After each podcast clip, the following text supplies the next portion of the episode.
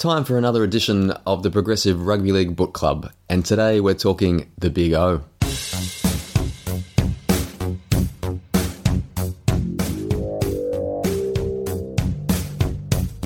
Progressive Rugby League.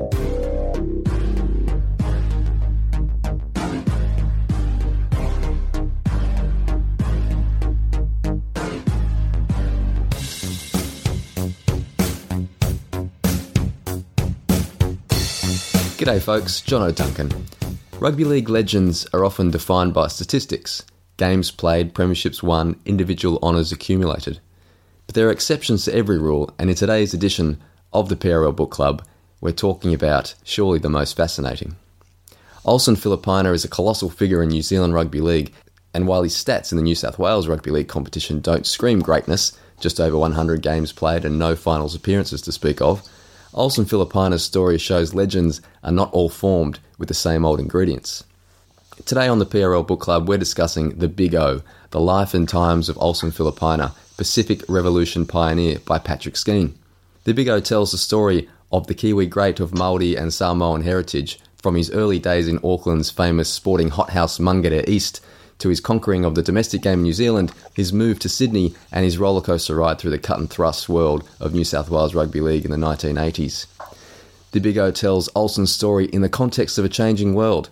The monocultural conservatism dominant in the seventies and eighties was being challenged by a new colourful wave with a different approach.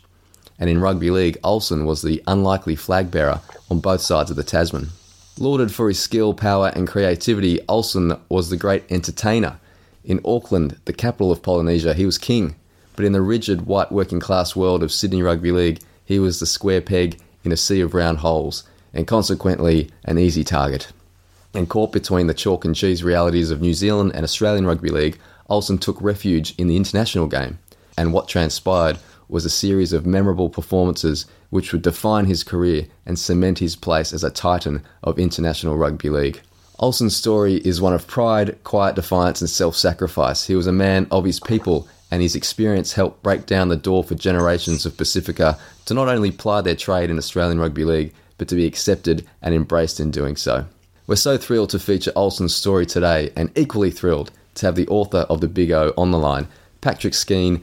Welcome to the Progressive Rugby League podcast, and congratulations on a fabulous book. Thank you, Jono, and a warm uh, coronavirus welcome to all of your listeners. And so thrilled to be talking my favourite topic, the Big O. And I'm going to just let the listeners know that the book release has been delayed until June, but mm-hmm. Olsen's going to come out the other side of it with uh, pace and authority, and we're going to have a big celebration on the other side of a, a great man of rugby league.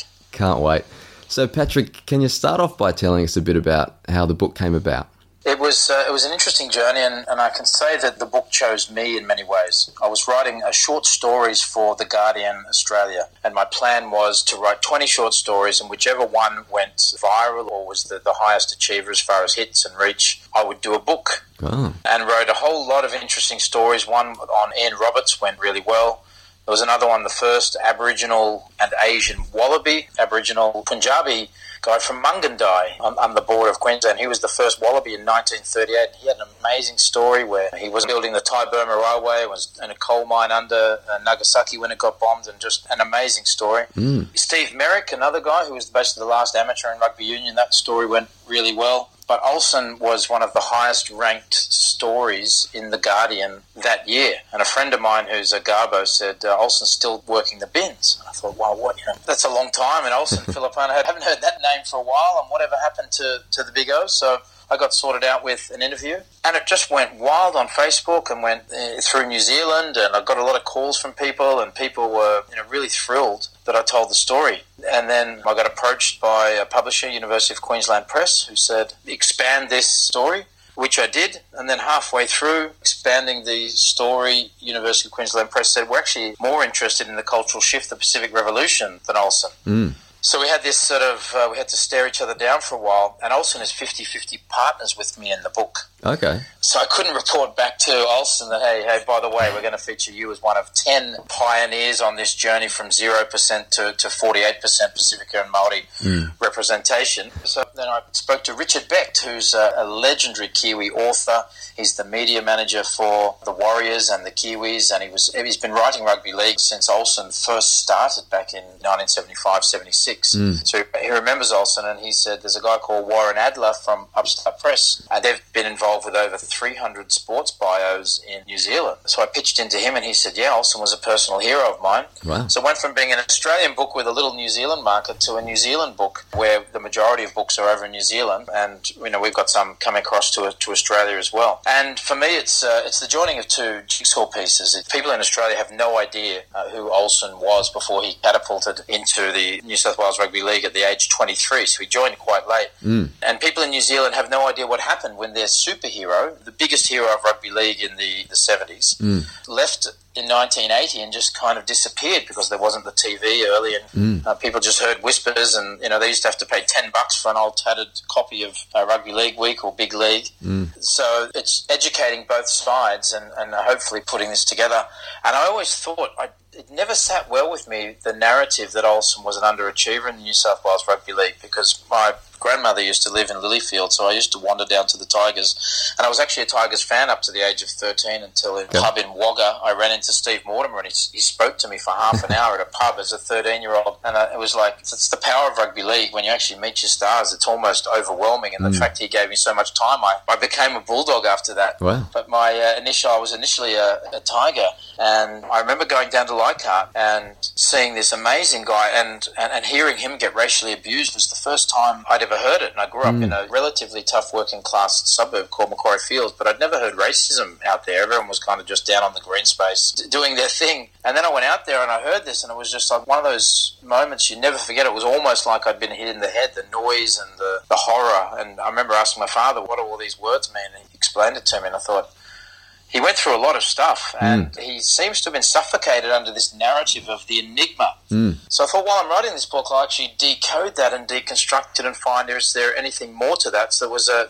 a mystery to solve as well, because it didn't gel, didn't dovetail with what I'd seen. Well, I'd just seen him destroy defences for Balmain, and, and I just thought, you know, I'll, I'll get to the bottom of this and, and actually build an evidence base and see if he was as bad as people remember. And then I discovered a whole range of things, and one of them was that when he was getting dropped, it was often for behaviour and clashing with the coach rather than his playing ability. So mm. that was a real lightning bolt insight for me. And we'll get through Olsen's story as we go along, but first up, I mentioned in the intro that Olsen's high-level career numbers in his seven, eight years in the New South Wales Rugby League competition are in some ways unremarkable, as you say. Can you give us a sense of why we should look deeper than the superficial stats to judge Olsen's status in the game? In your mind, what makes Olsen a legend of rugby league? What makes him a legend of rugby league, for one, is how his peers spoke about him and ultimately your opponents. And I spoke to a lot of guys, Mick Cronin and Brad Izzard and Terry Lamb, Chris Close, and they all say Olsen was the hardest, if not one of the hardest players to contain, and a player they feared, and they, a player they all, all planned for. Mm.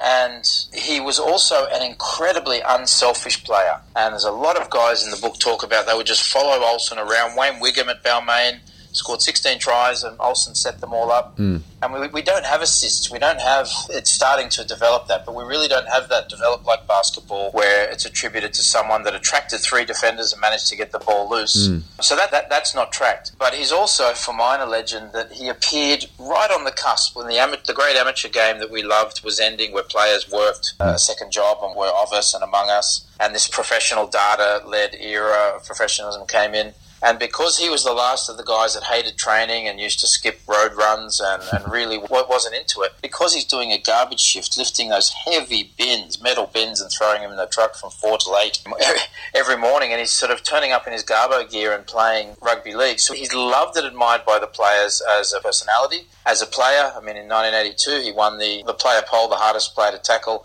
and came third in the hardest hitters. Mm. And I think he's a legend because he never took it too seriously. In the world now where it's guys really struggle outside of rugby league, he was always a guy who believed there was family and other things were as important, if not more important, than rugby league. And he just had this larger-than-life personality, and I haven't heard one person say a bad word about him. So the combination of, of off and on field, mm. and his stats are unremarkable because he also spent a lot of time in reserve grade because he was clashing with, mm. with the coach. So he just had an inconsistent, got moved around different positions. It was only when Graham Lowe really put him in at their five-eighth that we saw, wow, he's basically a five-eighth the whole time. Mm. But, you know, they put him on the wing. Frank Stanton played him in the second row at one stage and was like, he had just had an inconsistent, patchy run at first grade, and that's, you don't get to develop the combinations and, and what you would consider a great career. Make no mistake, he destroyed defences in Sydney, but he had a series of coaches that just weren't able to get the best out of him. Mm. And as you say, he, he didn't spend all that time in reserve grade because of his performances. He had a high proportion of man of the match performances from reading your book as well. I read every rugby league week and every big league from effectively nineteen seventy-eight to nineteen ninety. Mm. And it was another thing. I challenge anyone to go and look at the match reports on a week-by-week basis, not to see that he's an overwhelmingly damaging and destructive player when he was mm. in first grade. And I think it was Brad Izzard in the book mentions that all the players used to get the big leagues on match day and just comb through them to see who they were, who they were matching up against. Mm. And it was always with dread when he saw that Olsen had been named in first grade. It was always always ruined his day. Now, Patrick, Olsen burst onto the New Zealand Rugby League scene in the nineteen seventies. Can you give us an insight into what New Zealand and more specifically Auckland was like during that decade and the role rugby league played for the Māori and Pacific Islander community? New Zealand was a, a country in transition. It had been really one of the most monocultural places in the world. It had been basically an offshoot of Scotland and, and England, very, very much tied in there. And remarkably, we only had our first trade agreement with New Zealand in nineteen eighty-three mm. because New Zealand was just basically supplying Europe and, and England. It was pivoted and, and oriented towards, and we would come together with, with New Zealand in some sporting, but culturally they're much, much closer to, to England. It was mm. a dour Scottish colony where, you know, foot rot flats and the guy called Crump, where they, they really defined themselves as provincial, and they had a guy called Robert Muldoon who was like a, a John Howard, who was really preserving the last of that New Zealand identity, being white, rural, mm. rugby union playing. And in Auckland you have some social change happening. So you've got the Pacific Islanders being imported from Samoa and the Māori coming in from the country to share in this new economic miracle that's happening. And they're coming into the cities. They're, they don't have the same education levels. They're doing a lot of the blue-collar work and building and bouncing at pubs. And they're settled into to Auckland. They're working in the breweries. They're working in the meatworks. They're working in the factories. And they're rubbing shoulders with, with the white working-class community already in Auckland, which is the rugby league staple. So you've got a big Samoan guy come to work next year that maybe played a bit of rugby union in the brewery, and it's like, well, come down and play for my club. And all of a sudden you've got this injection of, of reggae and, and fun and culture, and guys are pulling out guitars in the rugby league clubs. And the rugby league clubs became a, a little oasis, because outside on the streets and, and in the community, Rob Muldoon was demonising the Māori and Pacific community. And once the New Zealand economy flowed, they tried to deport and did deport a lot of Samoans back to Samoa. Mm. And those, a lot of those Samoans felt, well, we're not really New Zealanders. You're treating us like we're a weed to be to be removed. So in this environment of distrust, you've got rugby league bringing people together, and you've also got the people in South Auckland becomes the hotspot. It becomes this new Pacifica capital.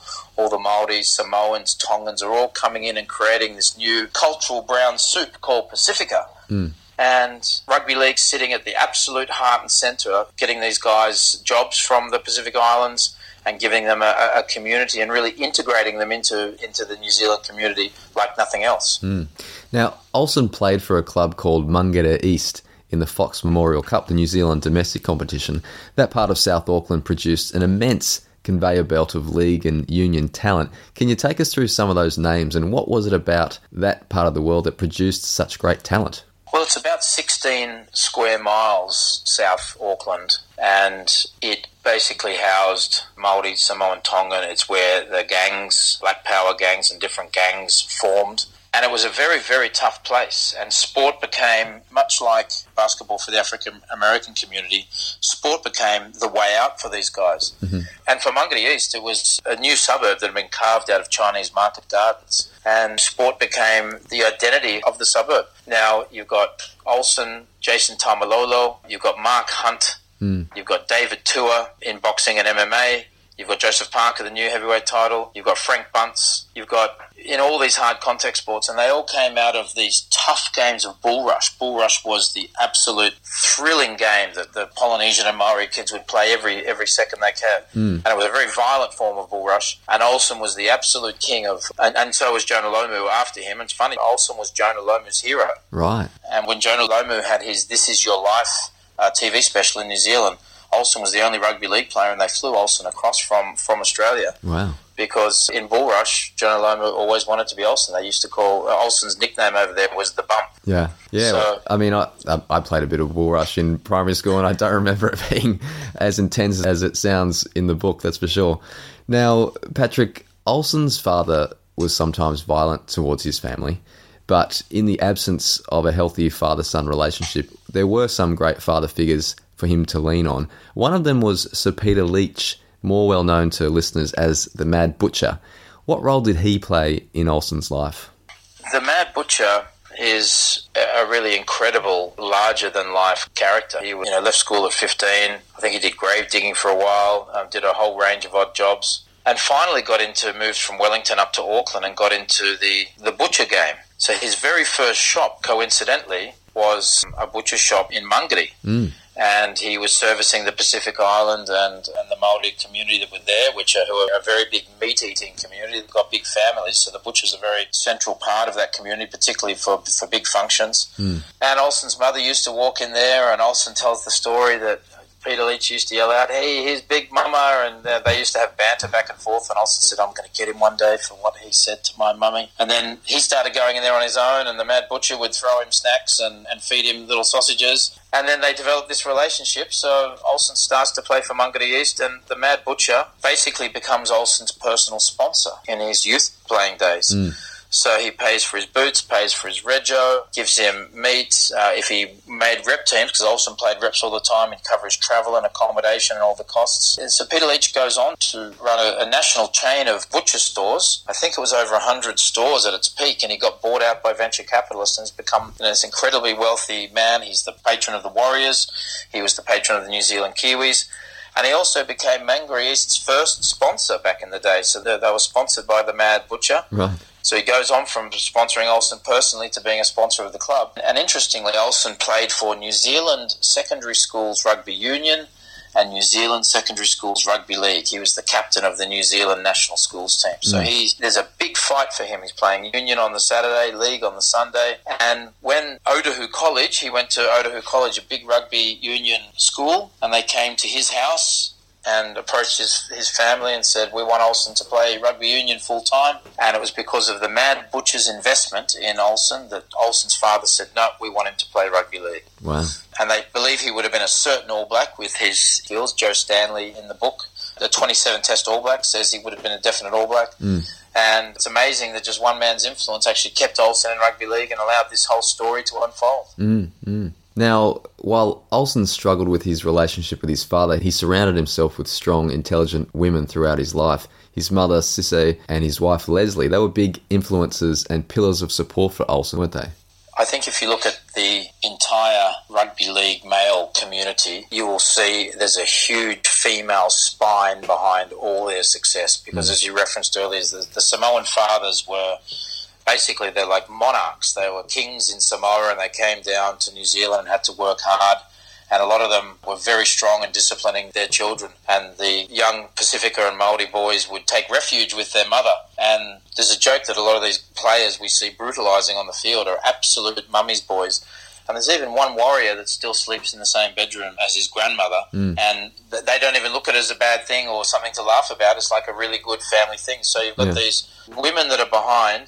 So Olsen's mother um, became his refuge and loved his mother very much. His mother was a Ngāpuhi Māori from way up north in Kaikohe, from absolute warrior people. Mm. And she would relentlessly support Olsen and scream at referees. And there's one funny story of her chasing a referee around the clubhouse after uh, one of the games. And when Olsen left New Zealand, he basically handed Olsen to his future partner and still life partner, Leslie, So basically he was handed from one woman to another mm. to basically be his refuge, because he went through a lot of stuff in Sydney, and Le- Leslie was there for him. Mm. And there's another lady called Margaret Dries who lives in Ryde, and Olsen lived with Margaret for the first two and a half years. And they're still best mates now. They turn up to each other's birthdays. So he had a surrogate mother uh, as such in Australia, mm. the Dries family from the Ryde Eastwood Hawks, who mm. were the Mangere East's uh, sister club relationships. Through that sister club relationship, Olsen got, you know, basically a second set of parents over here who were able to shield him from a lot of things and help him make some decisions. Mm. And so there's always been a woman there, and I think you'll find if you expand that out, that's a very uh, salient key factor in the success of, you know, the, the, a lot of them are, are mummies boys, even though the father teaches them the game. Yeah. They spend a lot of time and, and are nurtured by grandma's sisters, mums, and his mother Sissy was fantastic, and Leslie is like a, a star of the story for, yeah, for just always being there and just this resilient sort of warrior woman. Mm. Now, on the field, Olsen was carving it up in the Fox Memorial Cup. And he wasn't just a good player, though. He was a genuine entertainer. For those of us who didn't get to see much of Olsen play, what were his major traits as a player? Olsen was a prototype in many ways. He had the size of a big man. And he's, he's funny, we look at it now, but he was only five foot ten. Mm. But he had huge thighs, and he had the skills of a little man, Mm. wrapped in with the body of a big man. So he was very fast off the mark. And I heard different players say, you know, you didn't know. If you went low on him, he was difficult to tackle. If you went high on him, he could just brush you off. So he just presented a handful. His hits were simply unbelievable. And we've got a lot of big hits going on now, but he was definitely alongside Ron Hilditch, mm. the hitman. He was the big hitter of the Sydney comp, and there's footage online you can find of him just cutting Mitch Brennan into a very famous tackle. And Olsen lined up uh, Gary Jack one day in a Kiwis test, and he used to just use his unbelievable thigh strength as power. He was also a very creative player in attack. He just didn't run over people. He had a beautiful little chip and chase. Mm. He would put grubbers in. He was able to offload balls like a very skillful, very similar to Arthur Beetson, the way he could tie up three players and still get the ball away. Mm. He would do back flick passes before their time. He had good covering defence. But he could just come in and take the ball uh, off the forwards and just get guaranteed sort of Tamalolo-type metres. Mm. He also did it with a huge smile on his face. He absolutely loved it and was very, very infectious. And, and Wally Lewis mentions, you know, that smile used to uh, really bother him, because you got this guy sort of stomping all over you, just looking like he's having a, a whale of a time. So he had a real joie de vivre about how he played, and I think people liked the fact that he was always looking to entertain. There was a bit of a difference while Australian game was becoming quite robotic. The New Zealanders, because they didn't have poker machines over there to underwrite their game, they had to get the turnstiles going and, and play an entertaining form of the game. And he was the, the crowned king of the entertainers over there. When he was lost to the game in New Zealand and came across to Australia, it was like, who will replace Olsen? Yeah. They always used to put Mangere East on the main event at Carlaw Park, knowing that Olsen would get two or three or four thousand people in there mm. just to watch him play. Amazing. Now, as you say, Olsen was the king in Auckland and New Zealand Rugby League. He then made his way over to Sydney to play his trade in the New South Wales Rugby League competition with the Balmain Tigers. But despite proving himself as a genuine match winner, and he was the club's best and fairest in his first year, it didn't really work out for him at Balmain. Why was that? There were a lot of factors, and one was that uh, in his first year, he had Dennis Tutty, and Dennis Tutty is... for your rugby league listeners who would know him, a, a revolutionary in the game as well. He was the one who broke the stranglehold that clubs had over players, and they could become free agents. And he made his coaching debut in his first year, and Dennis Tutty got undermined and had a really rough year. So Olsen's first introduction to the game, although Dennis Tutty actually had great cultural competence. He'd been over to New Zealand a few times. He used to go to New Zealand with Arthur Beetson to work in the freezing works and eat lots of Maori food, and he used to go over there to put on weight. Right. So he actually understood. Yeah, it's a weird tangent. So he really understood the Maori people, and he loved the Maori people, but Olsen only had him for one year, and then he had, in his year two, he had a coach called Frank Stanton, who uh, was a disciplinarian, and just Olsen always felt he was getting worn out in training and wasn't the best trainer. Mm. And Frank was, uh, that they had a great clash of styles that really impacted Olsen. And so, Patrick, was Frank Stanton, was he uniquely insensitive or robotic, or just a product of the times and a conservative system, do you think? it's a really interesting one because there are players like Steve Roach and Ben Elias who believe Frank Stanton, you know, who went on to become greats of the game. That mm. Frank Stanton was absolutely responsible. He had a nickname called Cranky Frankie, so that means, you know, he's a gruff, and he was seen as a gruff type of guy. And Olsen said, you know, he could be very charming at times, and I don't think he was uniquely insensitive. I think there was a, a prevailing, outside Jack Gibson and maybe Roy Masters, there was the prevailing sentiment of coaches at the time was one size fits all. No yeah. one gets treated special. Mm. I think you find exactly the opposite happens now. The players, uh, there's an asset management approach to managing players, mm. and some can handle a spray. Some get spoken to uh, quietly on their own. There's some Polynesians, if you abuse them in public, you'll never get the best out of that guy. He, he's gone mm. then. So you got guys like Craig Bellamy that'll turn up to church, and Graham Lowe, guys like that that mm. would uh, you know, really solve any problems the players had and get into their off-field life. Frank didn't care what happened, and the coaches at the time didn't care. I think Frank was probably the greatest example of the hard, insensitive disciplinarian. And I think Olsen was perhaps the greatest example of the last of the free spirits who didn't care for training. He just wanted to play the game, or at training he just wanted to throw the ball around and not get into it. There's always this comment, I'm training to run a marathon, not to play rugby league. Yeah. So I think you've just got this unique tectonic clash of two very different people, and they were very emblematic of the two, the old Anglo style and this new wave of sensitive Polynesians coming in, and those two were just at the, the wrong place at the wrong time. Now, we'll get to Graham Lowe in a moment, but an amazing part of Olsen's story in Sydney Rugby League is thinking about the sliding doors moments. The biggest has to be the moment Olsen knocked back an offer from Jack Gibson to join the Parramatta Eels for the nineteen eighty-two season. Parramatta had just claimed the nineteen eighty-one premiership and were about to win the next two. I hate to play what-ifs, but how do you think Olsen would have gone under the tutelage of Jack Gibson at Parramatta?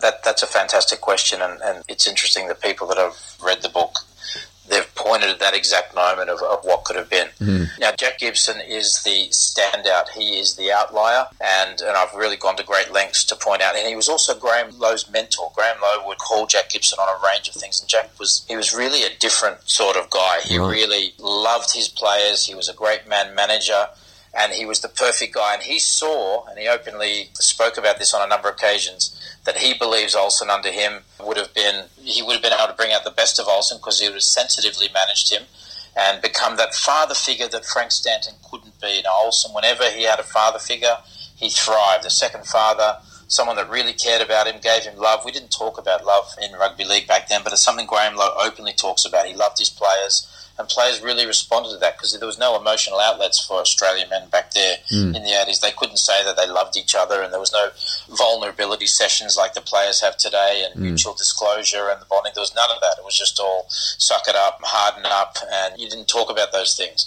So Jack Gibson wins a premiership, tells Mick Cronin that he wants to get him over at Parramatta. Mick says, yeah, I'd much rather play w- with him than against him. Mm. Olsen's had a bad first year under Frank Stanton and felt, you know, he couldn't let the guys from Balmain down, and knocks back joining the Premier's Parramatta, playing under Jack Gibson, and re-signs with Frank Stanton at Balmain. And mm. that's, um, you know, sliding doors moment is the perfect way to, to summarise that. It's just a, a sad thing we never got to know. But there's also an argument that with everything that Olsen went through, in many ways it's made his story uh, of resilience and and rising up again and an even more powerful story. So it's, it's a really strange and weird thing, but he had to go through a lot to prove that Polynesians could stick it out and do the tough yards. But you definitely think he would have been an amazing part of that Parramatta backline, just to come on as a, an impact player, or, or, or be part of the starting group. Mm. You know, Brett Kenny, you know, Wally Lewis, when he ranks the five-eighths he played against, he says Brett Kenny one and Olsen two, and they could have been playing next to each other. So yeah. it's amazing to think about. Yeah.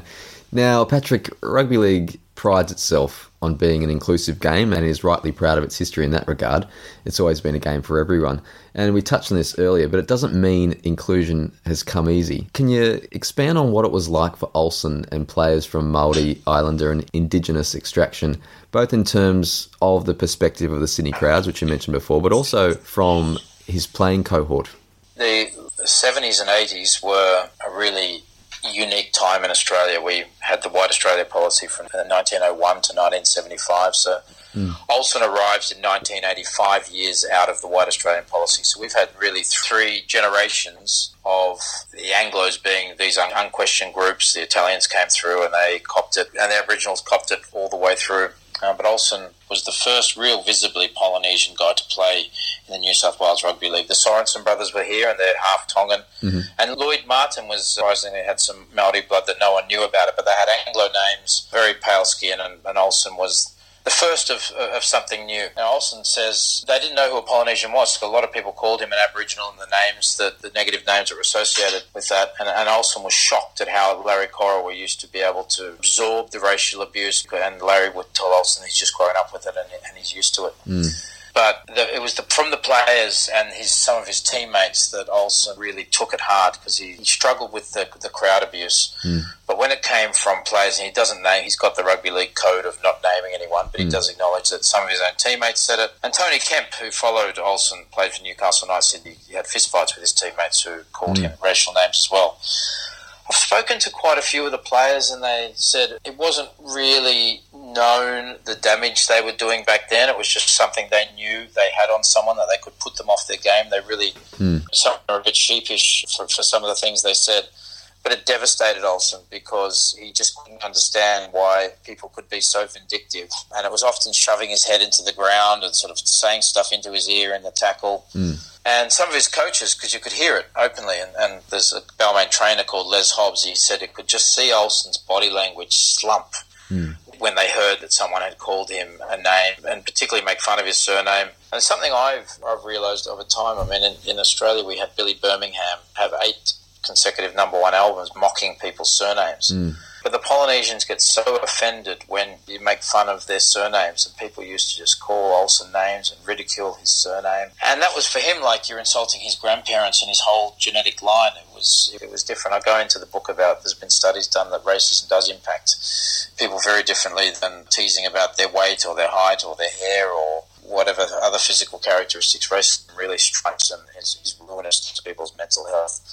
So the, the players had to go through a lot. I'm prepared to give a lot of the players the benefit of the doubt. They didn't really know the impact of their words, and no one in the rugby league's ever come out and really said it, but Dermot Brereton set an unbelievable example in the A F L where he came out and apologised twenty-five years later to an Aboriginal player that he had, had vilified in the grand final, and I thought that was, you know, really amazing, but it hasn't happened in rugby league. It's it's more of a, that's water under the bridge. And you'd be surprised, some of the players that Olsen mentioned to me said it. It's like a bit of a shock. Right. They were sort of goody two-shoes guys, but it was like a normal, normal thing for players and fans to racially abuse, and anyone that says that just wasn't there, because yeah. I heard it, you know, a lot of times when I was a fan, and I've heard a lot of players, you know, admit that it went on, but it was just, you know, they... It's considered a, a very sort of sick form of gamesmanship at the time. It's something that's often downplayed in Australia, but the New Zealanders interviewed in your book, including Peter Leach and Graham Lowe, they make it very clear that it was very, very bad stuff that would be unthinkable to be heard in New Zealand at the time, and it was from both the players and the city crowds, like you say.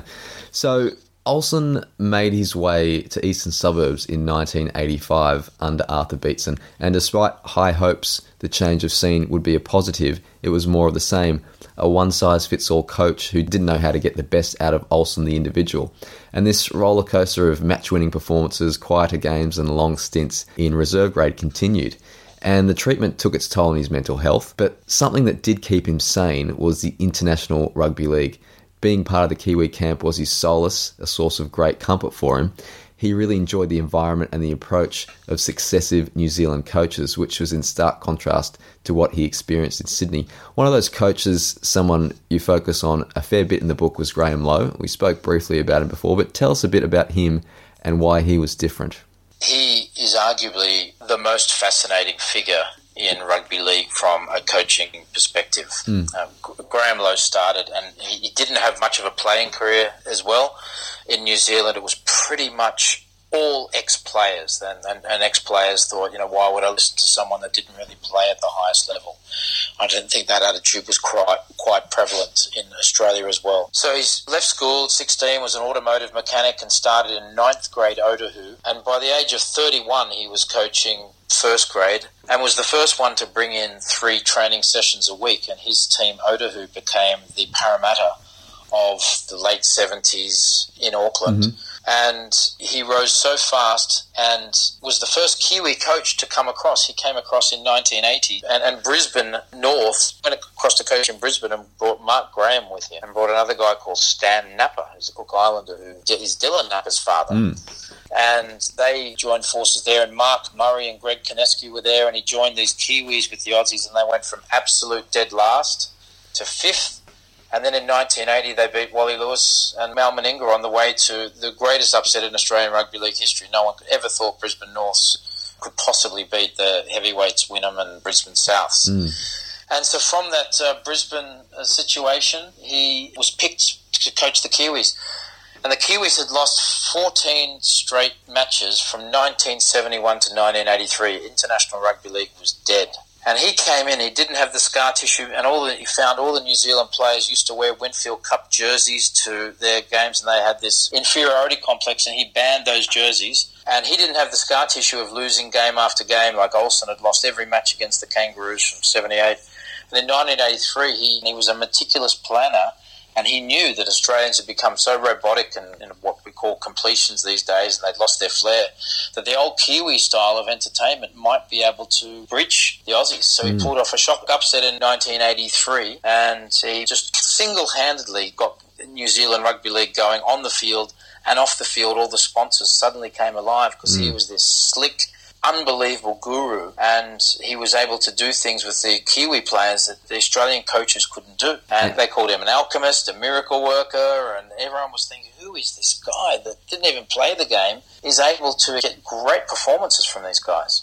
And he really understood the players, didn't he? Like you said before, he wasn't afraid to talk about loving yourself and loving one another, which was really unfashionable back then. Oh, it's unbelievable. And the concept is called aroha in New Zealand. And, mm. and they talk about it openly in Māori words. And he would go to their houses. He would meet their families.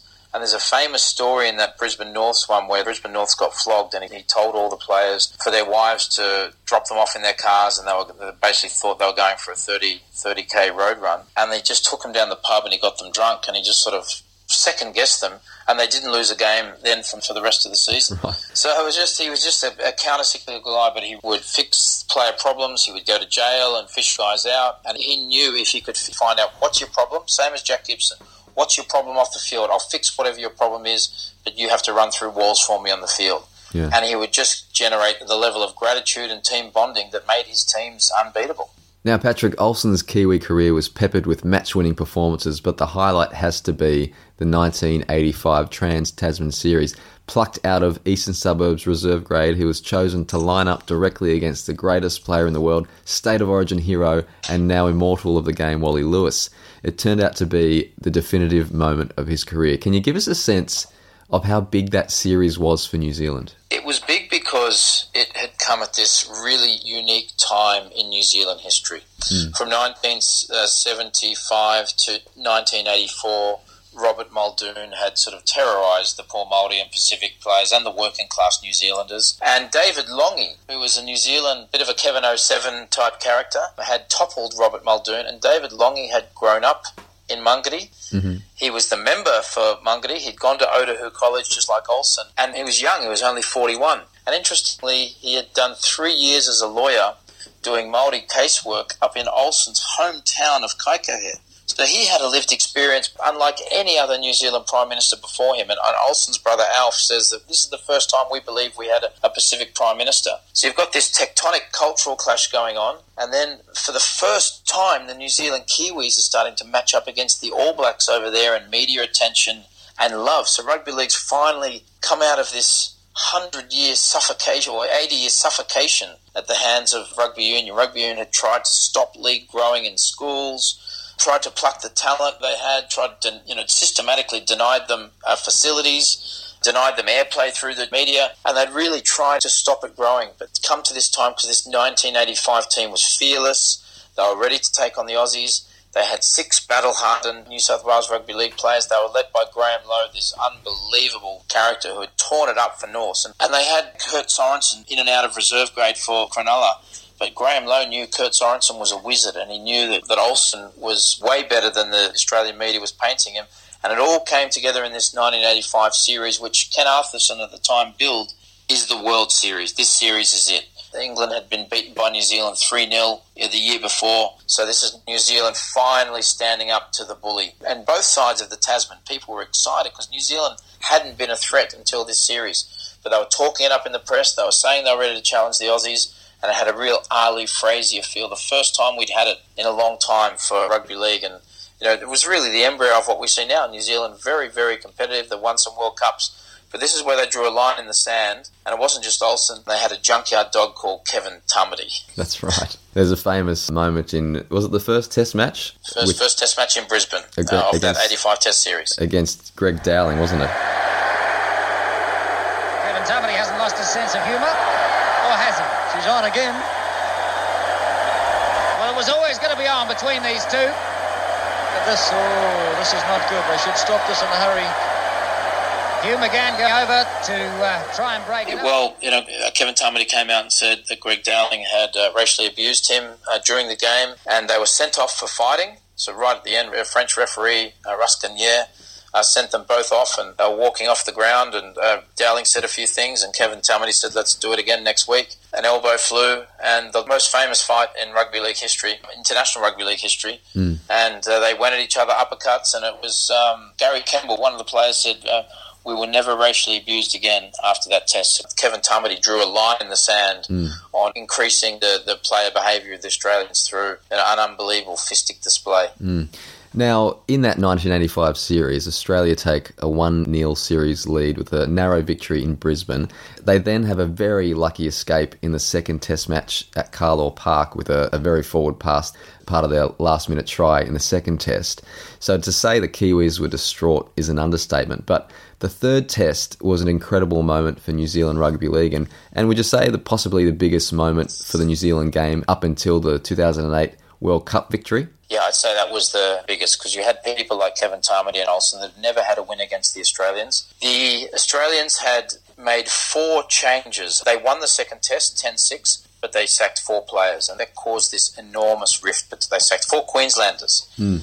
and that put a huge rift in the team. Now, if you've won a game, and boxing, rugby league, sometimes you win games but you don't feel good about it because you know you didn't you didn't do enough to win, or you, you had to rub the green with the referee, and sometimes you don't feel good. And the Australians showed. A coach called Terry Firmley, who ended up getting dropped, sacked as Australian coach because of this. Mm. He sacked four Queenslanders, which created some uncertainty. And so the Kiwis are thinking, we lost, but we forced these guys to make four changes, so they're jumping at shadows. Mm.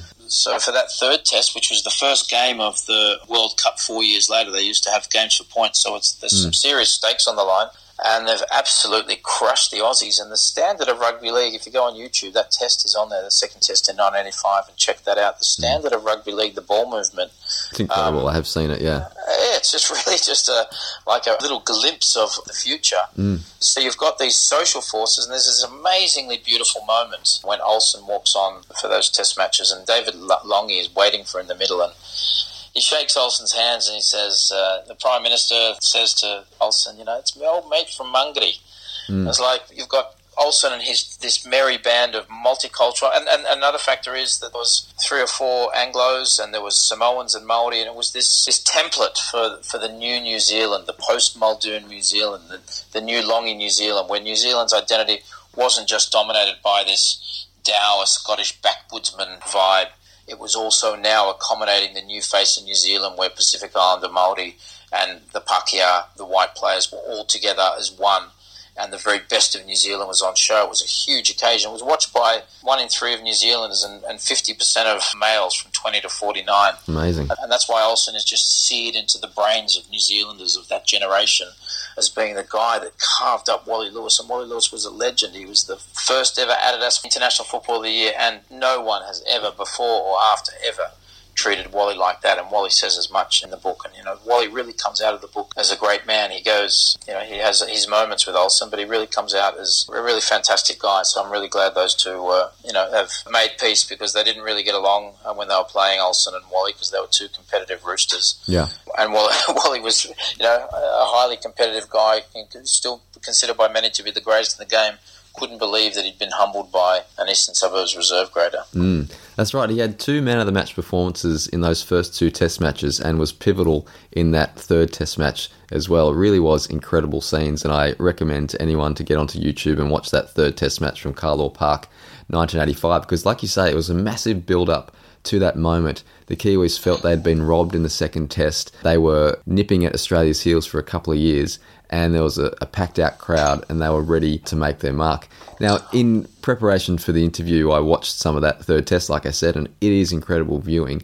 Carlaw Park was rocking, and the scenes after the game were so emotional. The whole crowd on the field and the victorious New Zealand team doing the haka. The crowd absolutely mobbing this Kiwi side before they can leave the field.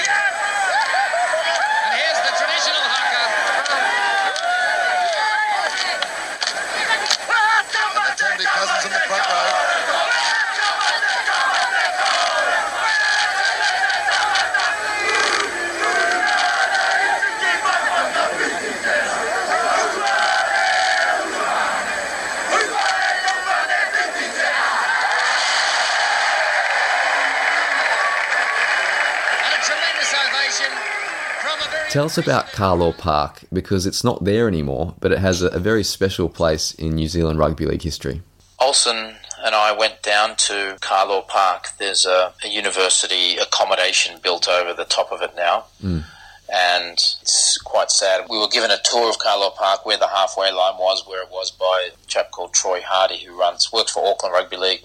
But he also runs a Facebook site called the Carlaw Park Diehards, where all the old fans get together and reminisce and share photos. Right. It's the, it's the last legacy of Carlaw Park. But it was an old Chinese market garden with terrible drainage, and it used to become this muddy bog. And the ground, the ground was so close to the fans, it was unbelievable. They could all hear each other. Mm. And then the fans used to go up behind the old rickety change rooms, and they could hear the halftime speeches. And there was a couple of old stands there where the cheap seats basically were all the migrants, the Samoan and Māori and Tongan migrants that would come straight after the factory, and they would cheer on their players. And it was cold, it was wet, it was windy. Teams hated playing there, but New Zealanders love it because it was a uniquely rugby league place. It brought all the tribes of New Zealand together, and it was a graveyard for incoming teams, whether it's Auckland beating uh, international opposition, which they did in the famous nineteen seventy-seven Grand Slam, where Auckland beat Australia, Great Britain and France mm. in three weeks. But it was just, uh, it was the very essence of working class rugby league, and it was the one place that all the working class and Pacific and Māori communities could come and beat their chests. It was something they couldn't take away, and, you know, it fell on its sword when they sold it and basically funded the new Mount Smart Stadium. But it has an incredible place in New Zealand rugby league history. It's just this grassroots, really the essence of rugby league. It was their their old Lang Park, and these places, you know, they can't survive the, the modern world, but they, for three or four generations, New Zealand Rugby League came together there. That's where people met their wives and friendships were formed. And it was that breakaway from, for a lot of people, it was a very oppressive society outside that ground. Mm. Now, Patrick, your book is obviously titled The Big O, The Life and Times of Olsen Filipaina, Pacific Revolution Pioneer. Obviously, there were many great players of Māori and Polynesian extraction from the seventies and eighties. Why do you think Olsen deserves the central focus there? I think I've come to that conclusion by the people that followed Olsen all said Olsen was the man. So you've got Tony Kemp, mm-hmm. the five-eighth that came after Olsen, and he said Olsen was his inspiration. You've got Darryl Williams, who was the first New Zealander to win a grand final for Manly in nineteen eighty-six, said Olsen was his absolute inspiration. Mm-hmm. The Kiwis that had come out before, particularly the Polynesian and Māori ones, were all big, tough forwards. Mm-hmm. And there was a bit of a stereotype, it's still out there today, that, you know, the, the spine, the brains positions are... those leadership roles still don't fall naturally to Māori and, and, and Pacific players.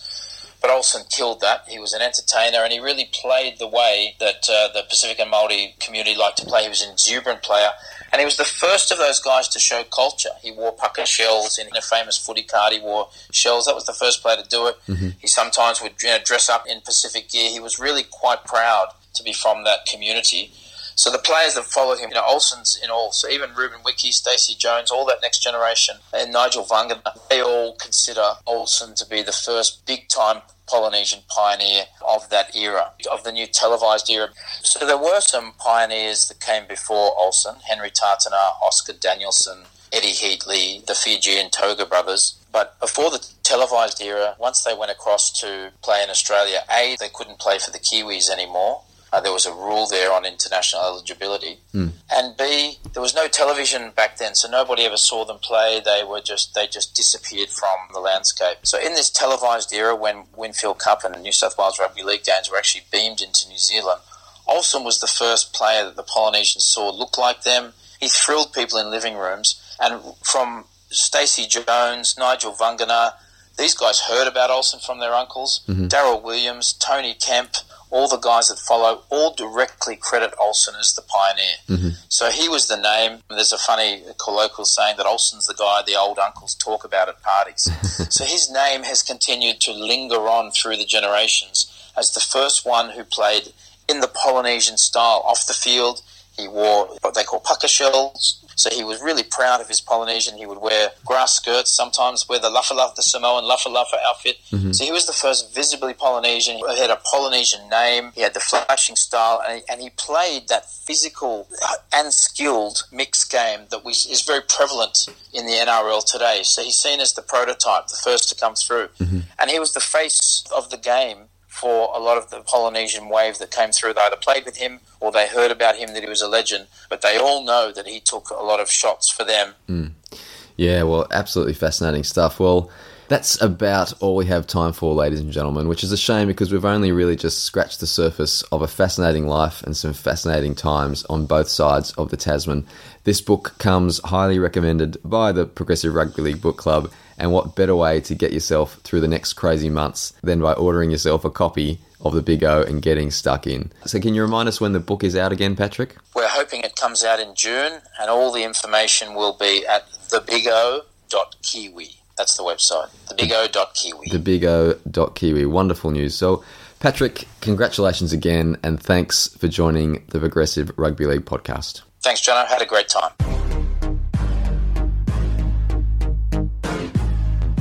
Progressive Rugby League. So there you have it. A humdinger of a book and the perfect addition to the P R L Book Club canon. And I wasn't lying at the end there when I said we'd only just scratched the surface. There's plenty more to sink your teeth into. If you're into the purely football side of things, the book chronicles some vintage Olsen performances, the double chip and chase in the third test of that nineteen eighty-five New Zealand-Australia series.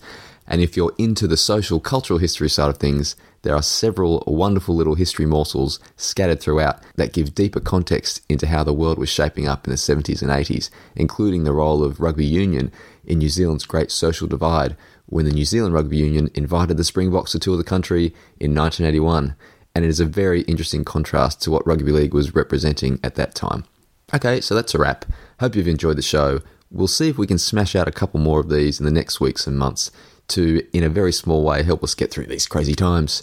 In the meantime, feel free to catch up on our previous book club episodes, all smashing books. In case you didn't know, we've covered the history of French rugby league through The Forbidden Game and The Struggle and the Daring, both by Mike Rylance.